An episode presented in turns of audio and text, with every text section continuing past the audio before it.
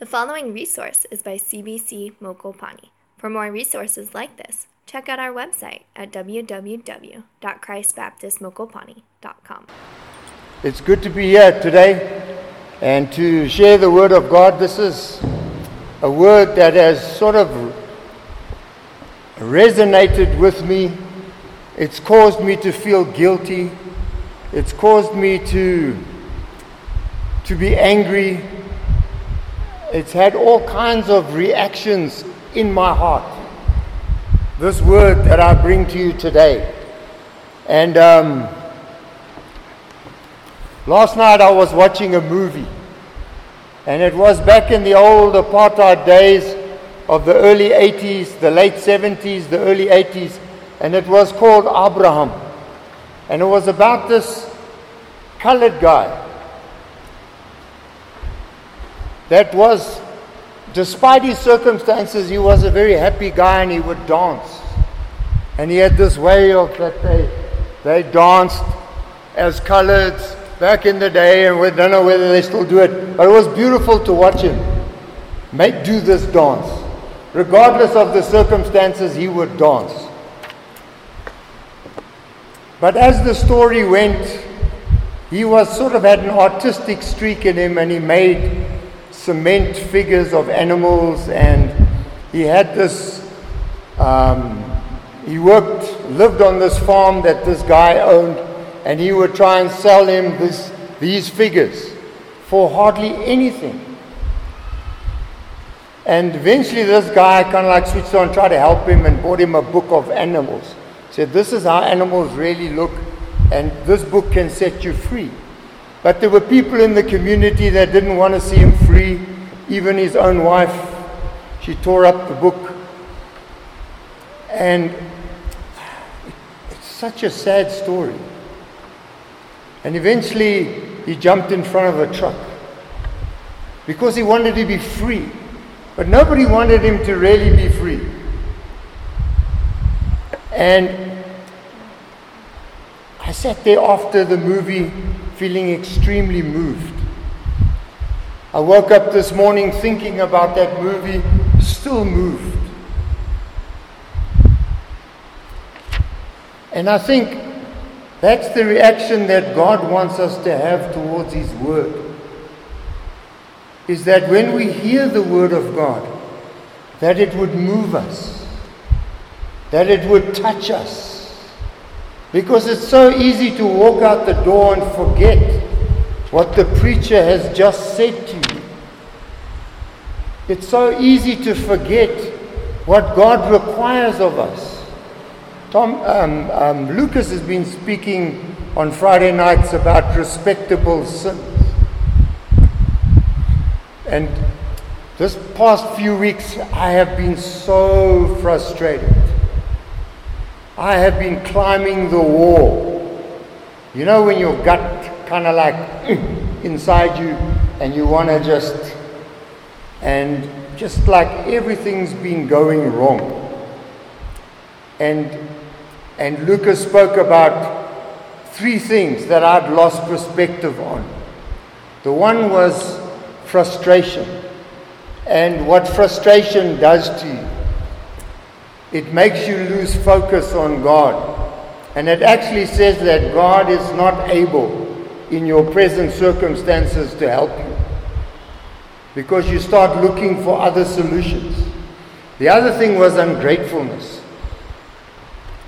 I'm busy building at the land, and there's money to build, there's workers to, to help. And, I'm, and I was so ungrateful that I have to do this job of building.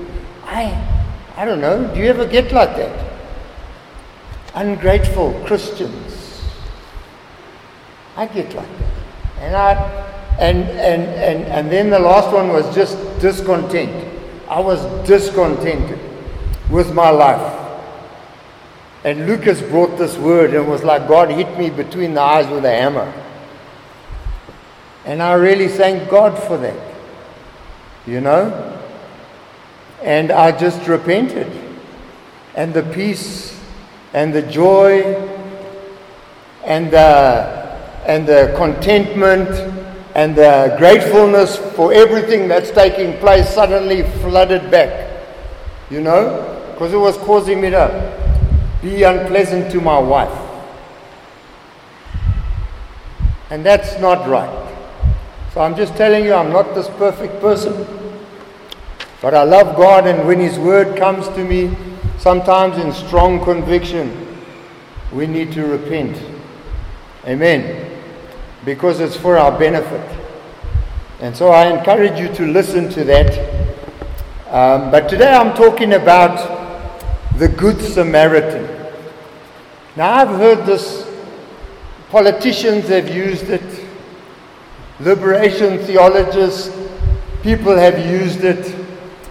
I was even going to use it in my church one day, back in Klerksdorp, way back in the day, because it was an all white congregation and a lot of the people were still racists. So I was going to talk about the Good Samaritan.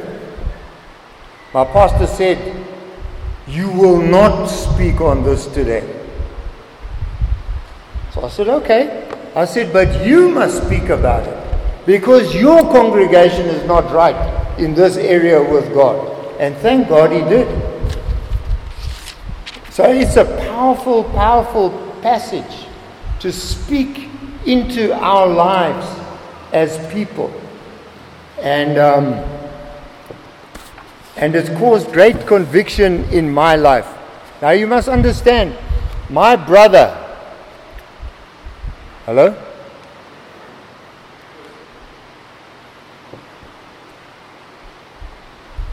This one. Okay, this thing just died. Okay, there we go. My brother, Christo, God bless his soul, I believe he made it to heaven. But he was what we call a boomerang. And if there's one thing that I can't stand, is a drunk and a boomerang, a bum. A person that just slouches on the street or a person that doesn't keep a job, blames everybody else for what's going on in their lives. And it brought shame to our family. Um, it dishonored us as a family. That's what I felt internally. And I couldn't stand him. And eventually I came to grips with it and I had to forgive him even at his funeral. I stood up and I spoke out my issue with my brother. But there's certain things in our lives. And I think when we look at the poor, the poor are almost like a millstone around our necks. Because it demands something of us which we are not always willing to give. But let me read this passage on the Good Samaritan and the way that the Lord has uh, uh, ministered to me in this area. And, and the funny thing is that a lawyer, a teacher of the law, came to Jesus and he spoke to him. And the context of this whole thing is eternal life. He wanted to know how to inherit eternal life. So in verse uh, Luke 10, verse 25, he says, And behold, a lawyer stood up and tested him, saying, So he had the cheek to test Jesus, and he said, Teacher, what shall I do to inherit eternal life? And so Jesus answered him with a question because Jesus knew that he already understood and knew the answer.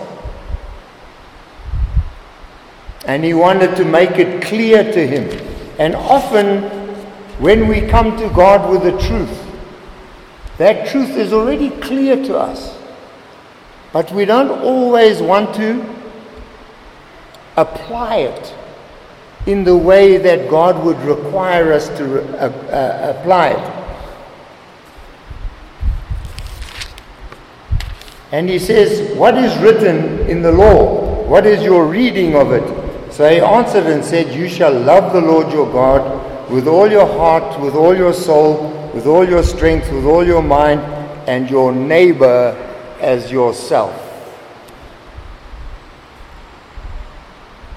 And he said to him, You have answered rightly. Do this and you will live. But here comes the crux. And I remember talking to um, someone who had, had, been preaching in a certain uh, denomination, and they were talking about this issue. And this pastor's wife, you could call it, asked him and said, Well, who is my neighbor? You ever ask yourself that question? Who is my neighbor? Who must I love? Who must I care for? And so this guy had the dilemma, but he wanting to justify himself. Why? Why would he want to justify himself? Because there was prejudice in his heart. There was something in his heart that kept him from fulfilling the royal law do unto others as you would want others to do unto yourself. Are you with me? So think about that. And he said, Who is my neighbor? And so Jesus uses a story, tells a story of a man that was traveling between Jerusalem and Jericho, and some thieves set upon him beat him up and left him half dead and lying on the roadside. You ever see people like that in life? I've seen them.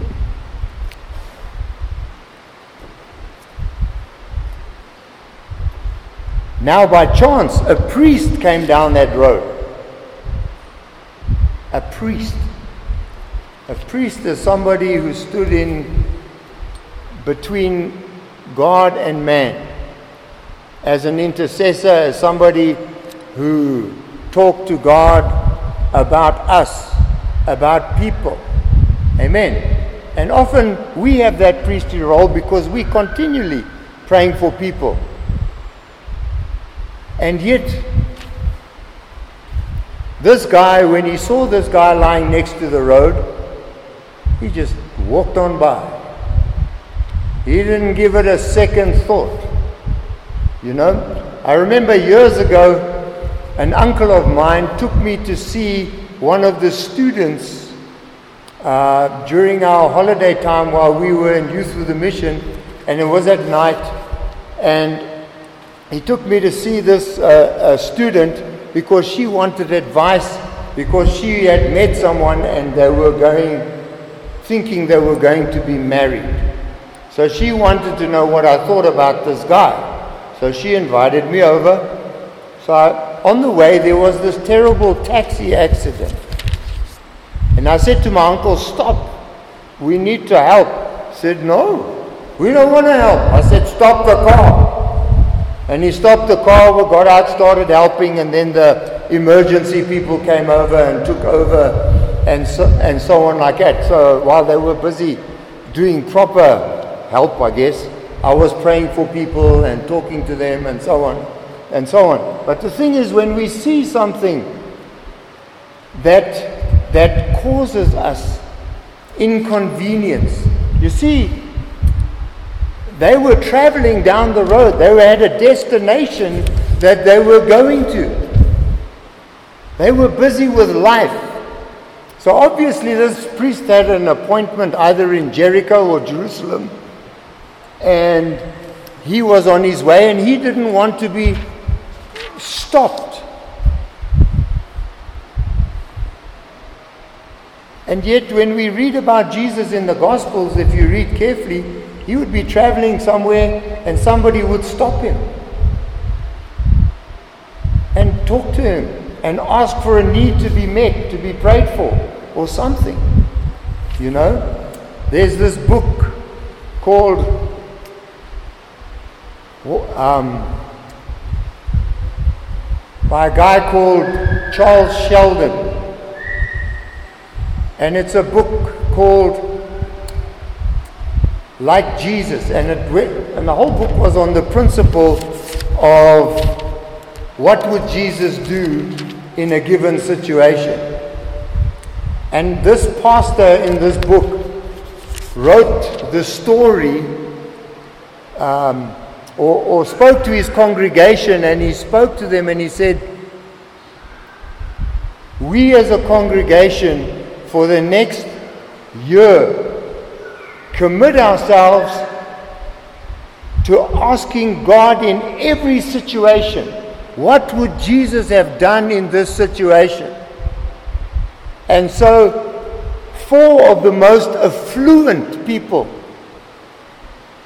in this church committed themselves to doing whatever it was that God wanted them to do. And before, when confronted with any situation, they would pray and say, God, how do you want me to be involved? What do you want me to do? What would Jesus have done in this situation? And they not only transformed the church, but it transformed the town. Are you with me? Now, one of the things that I notice and hear a lot when there's a catastrophe, whether it's outside the country or whether it's inside the country, is that there's this Muslim group called Gift of the Givers. Have you seen the advert on TV? Have you seen them on the news? Well, they're always getting praise because of their good deeds, because of the things that they are doing. Are you with me? And yet I look and I search the news and I don't find Christians doing anything. You never hear anything about Christians doing stuff anymore. And back in the day, Christians used to have schools, they used to run hospitals. They used to run these medical mission stations. And these things are dying. Because we don't want to be involved in those things anymore. Some preachers say that when we do these things, we're just making earth a better place to go to hell from. That's terrible. That is really terrible. That shows a lack of care for people. And I used to say that. Oh, you guys are just making the earth a better place to go to hell from. But in the sharing of the gospel, we can help people. And it opens the hearts of people to hear. Anyway, let's continue with our story. So, the thing that intrigues me is that this this teacher of the law quoted the great commandment is to love the Lord your God with all your heart. So, what would be the greatest sin? Is not to do that, right? The greatest sin is not to love God with all your heart, all your soul, all your mind, and all your strength, and not to love your neighbor as yourself. That's the greatest sin. Because when we do love God and when we do love our neighbor, who gets the glory? God does. Are you with me? So God is looking for compassionate people. Now it's strange that in the story,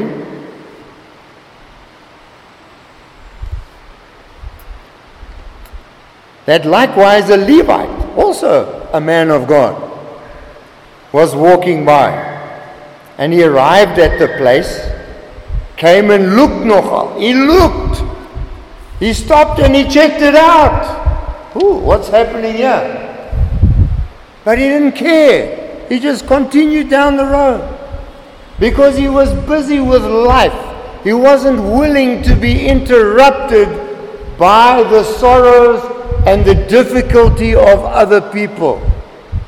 Are you with me? So, this is a very challenging thing. I remember on numerous occasions I've, I've received news and phone calls from Zambia saying, Come and help. The floods have devastated the flocks. I mean, the, the, the, um, the crops. You can ask Jenny, and I go, Oh no. Man, this is going to cause me some, some effort. You know? Because now I have to find out exactly what the problem is. I have to contact people. I have to raise funds. We have to come up with a plan. We have to do all of these things. It takes effort. It's an inconvenience to us whenever we stop to help somebody. And yet I believe that God wants us to be interrupted in this life so that we can be a blessing to other people. Are you with me? Hey man, we've got this beggar that comes to my gate. So now I'm, today's a day of confession for me. And yeah. So they would come initially when I saw them on the street and I, I brought them my spare food and I gave them mielie meal and whatever else there was, and they went away happy, and I felt happy. But they kept coming back after I told them that it's finished. And not only did they come back, but they tried to shame me into giving by shouting, Hey, boss, we are hungry. Help us. You mean shouting like the whole neighborhood could hear.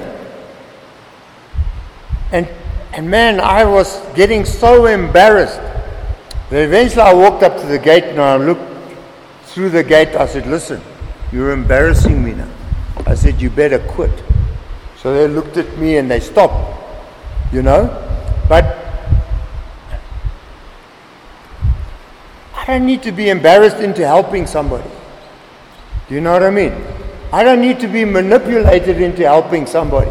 I'm willing to help them, but when they carry on like that, it's like it's like the devil standing on your doorstep. And actually, scripture teaches Jesus sent his disciples out as lambs amongst the wolves. Does a lamb have a way of protecting itself? Does a lamb stand any chance against a lion? There's no way.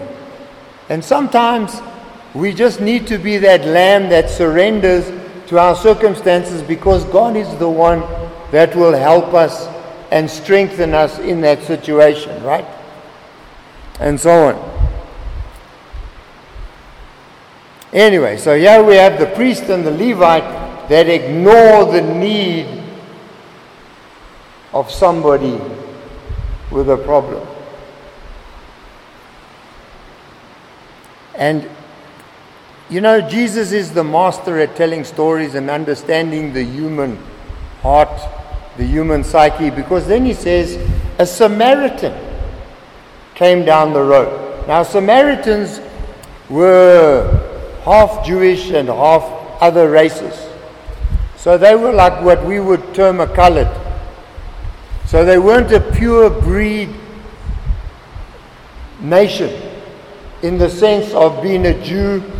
And the Jews despised them because they had brought in other things from other religions, and so they had uh, their religion wasn't pure. So the Jews despised them. And so Jesus took a picture of somebody that that Jew would have despised and he used him to illustrate what it means to love your neighbor. Amen. Um, I found that during the apartheid years that I met many of black people that was very kind and very helpful as in my mission journeys. And if they could help me, they would help me. If they could feed me, they would feed us.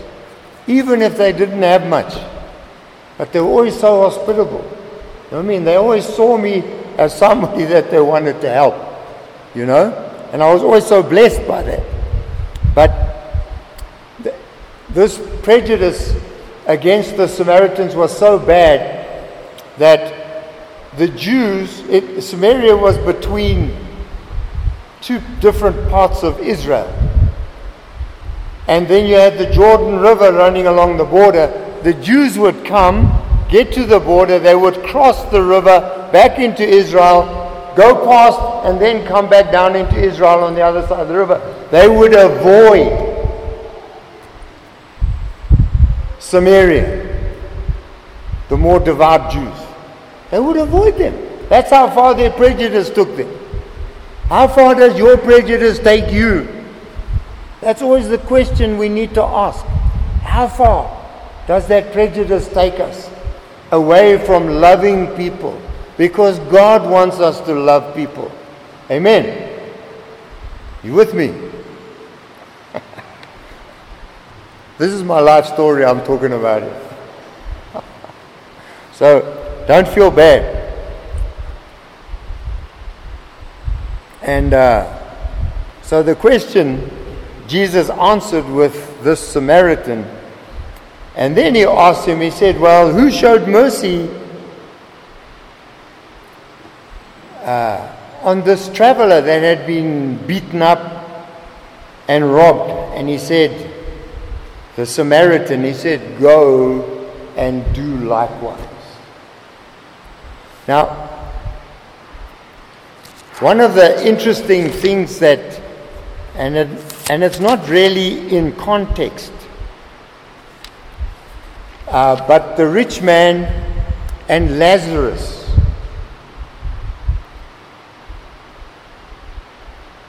And it talks about this rich man in uh, Luke 16 from verse 19.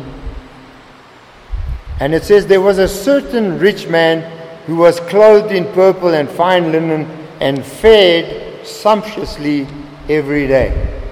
Well, I might not dress in purple and fine linen, but I do live a fairly sumptuous life, I think. I mean, I try not to compare myself with people who have more than I do, and I try and focus on what I do have. And when I look at what I do have, I reckon I'm doing better than most people in this life. And I reckon when I look around here, I can say that for most of us. Are you with me? We're doing far better than a lot of people out there. Anyway, but the interesting thing for me was, but there was a certain beggar named Lazarus, full of sores, who was laid at his gate. So, the people who picked up Lazarus every day, took him home, obviously weren't rich because Lazarus was full of sores and he had had need. And all that Lazarus wanted was the crumbs that fell from this rich man's table. That's all that he wanted. And that's all that a lot of people just want is a little bit of help. Because it's an encouragement in the face of a difficult life for many. Just a little bit of help. And they and they move away feeling recognized.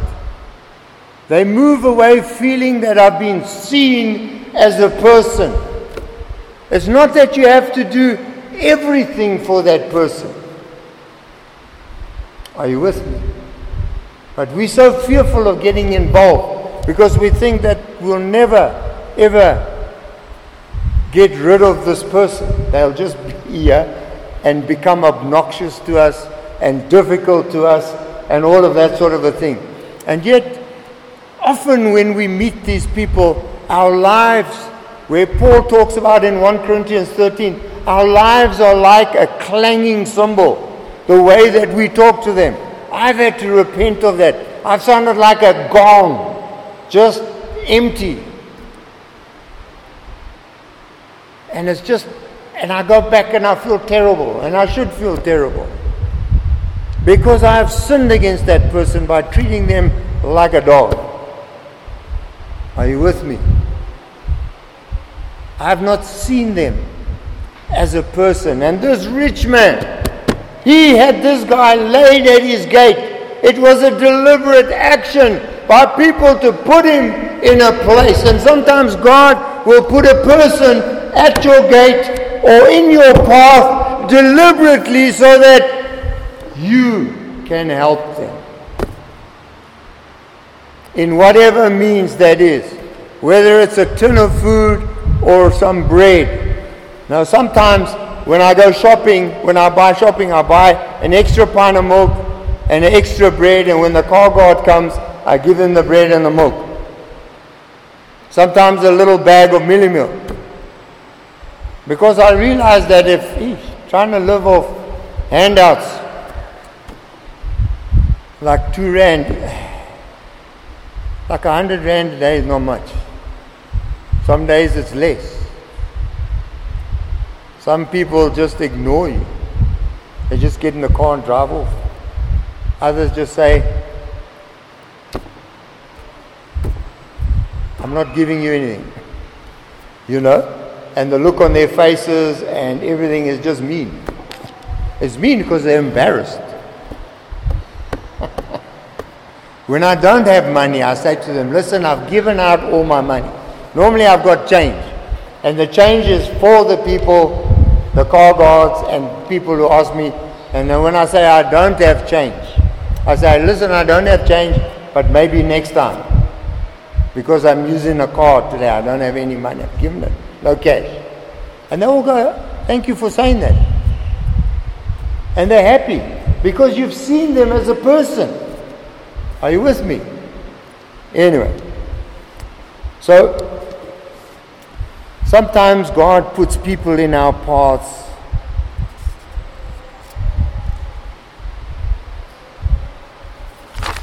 That uh, are difficult. So I think that when we have a, a, a negative reaction to negative people, it's God also showing us what's in your heart. Are you with me? Showing us that we are not as loving as we thought. That our neighbor is more than the person that we go to church with or somebody who we deem as a fellow Christian. But our neighbor is somebody that will inconvenience us because it will take effort. Now, the thing in the story that Jesus talks about when he speaks about this good Samaritan is that he stopped he dressed his wounds with oil. He lifted him up and he put him on his donkey. He took him to an inn. He gave the innkeeper some money and said, When I return, if it has cost you more to look after this guy, I will pay you. So this was an honorable guy. Are you with me? He was honorable. Because, because it had to be an expression of his heart. That he would care for this person. And, so, and man, I've been so ashamed of myself that the expression of my heart has not been right often in these circumstances. There have been times when I've got it right and I felt God get glory and I feel, you know, it makes you feel good, actually that you've helped someone. You know? And, um, you know, I was like um, reading about, things just kept coming to me, so I kept writing them down. So my sermon in preparation was like, as I was walking through, this thing kept reverberating in my mind, and scriptures kept coming to me, and so on.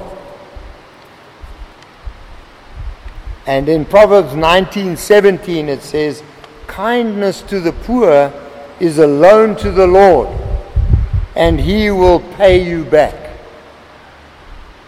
Amen. And then in Luke 21 verse 1 to 4 talks about the widow's mite. Remember, Jesus was standing, looking, watching the people giving uh, into the temple treasury. Um, in Mark, it says that he was sitting in front of the temple treasury and watching the people. But the remarkable thing, and let me just get there quickly. Uh, in the story, and this is my dig at the prosperity gospel. I love the word of God because it can give you a good dig sometimes. Uh, good dig. Sorry. I'm not used to holding a microphone. Normally I just preach without a microphone. Because I never record anything. Anyway, let me read here. Uh, Luke 1, 21, 1 to 4. And he looked up and saw the rich putting their gifts into the treasury. And he saw also a certain poor widow putting in two mites. So God sees when we give from our lack. Are you with me? That's important to Him. Because it means that you are willing to sacrifice, to do something for God. And that's what the, the Good Samaritan did. He was willing to sacrifice so that he could bless this guy. And sometimes we really just need to go to the freezer or to the fridge and grab something and give it to the guy at the gate. You know what I mean? Like a pack of boerewors or something. Like I've lived my whole life by faith. I have never lacked. I've always seen, I've had people come to my gate and said, God told me to give this to you. Now, if that's extra revelation, how did they know that they needed to bring me something when I had need? You know? So, anyway, God, the hearts of kings are like channels of water. God's hand, He turns them whithersoever He will. Anyway, He gets His will done in our lives. But the thing about this is that God wants us to give sacrificially. And that's what we learn from the story of the Good Samaritan. And and he commends her and he says, Truly, I say to you that this poor widow has put in more than all. For all of these have put out of their abundance, have put in offerings for God. But she out of her poverty have put out put all the livelihood that she had. So she really sacrificed to give to God because her heart was pure before God. Are you with me? Then, as some spoke of the temple, how it was adorned with beautiful stones. Now, this is the kicker in my mind. With beautiful stones and donations, he said, These things which you see. You know, I lived in a little town called Uis. It was a tin mining community. And at one stage, it was a prosperous little town. It was filled with people. It was filled with people who worked on the tin mine. But one day in South America, they found tin that they just dredge out of the rivers. So there was no blasting, there was no sifting, there was no crushing. So it was a simple job to get this tin and purify it. And so the tin price fell through the roof. And all these people lost their job. And you had all of these beautiful houses and this whole setup for this tin um, refining uh, machinery and everything was just standing there like an old dinosaur bone, bones, you know. And, and I realized that everything is so fleeting, that the things that we put our faith in, and Jesus says here that this temple, not one stone will be left upon it. And it's just the contrast between what he was talking about, the widow's mite, and the temple, and all of these glorious things that we set our mind on, these material things, can pass. But the thing that is left is what's in our hearts, like that widow. She had nothing. I remember doing evangelism in Mozambique, and I came across this little house like this, just off side of the village, an old lady, and and a child were staying there. And I walked up to this old lady, and she looked so depressed. And I told her, me and Ishmael, I told her about Jesus, that he loves her, that he sees her. And I said, I want just one of those God moments where this woman was looked totally depressed and cast down, shared the gospel, and I couldn't believe it, the, the joy that filled this woman's face after she opened her heart to Christ was unbelievable. We left all the food. We came two months later. I was back there. She was still there. She was still full of joy. You understand what I'm saying? But just seeing the need of someone, we helped her. We left all the food that we had over with her so that she could like continue. Came back. She was just doing great. Left her food again. When we came back again, she had moved to family. But the thing I want to encourage us is that this earth is passing away. And what we are left with in this life is love. Love your neighbor. Because loving your neighbor, regardless of who they are, is a reflection of your love for God.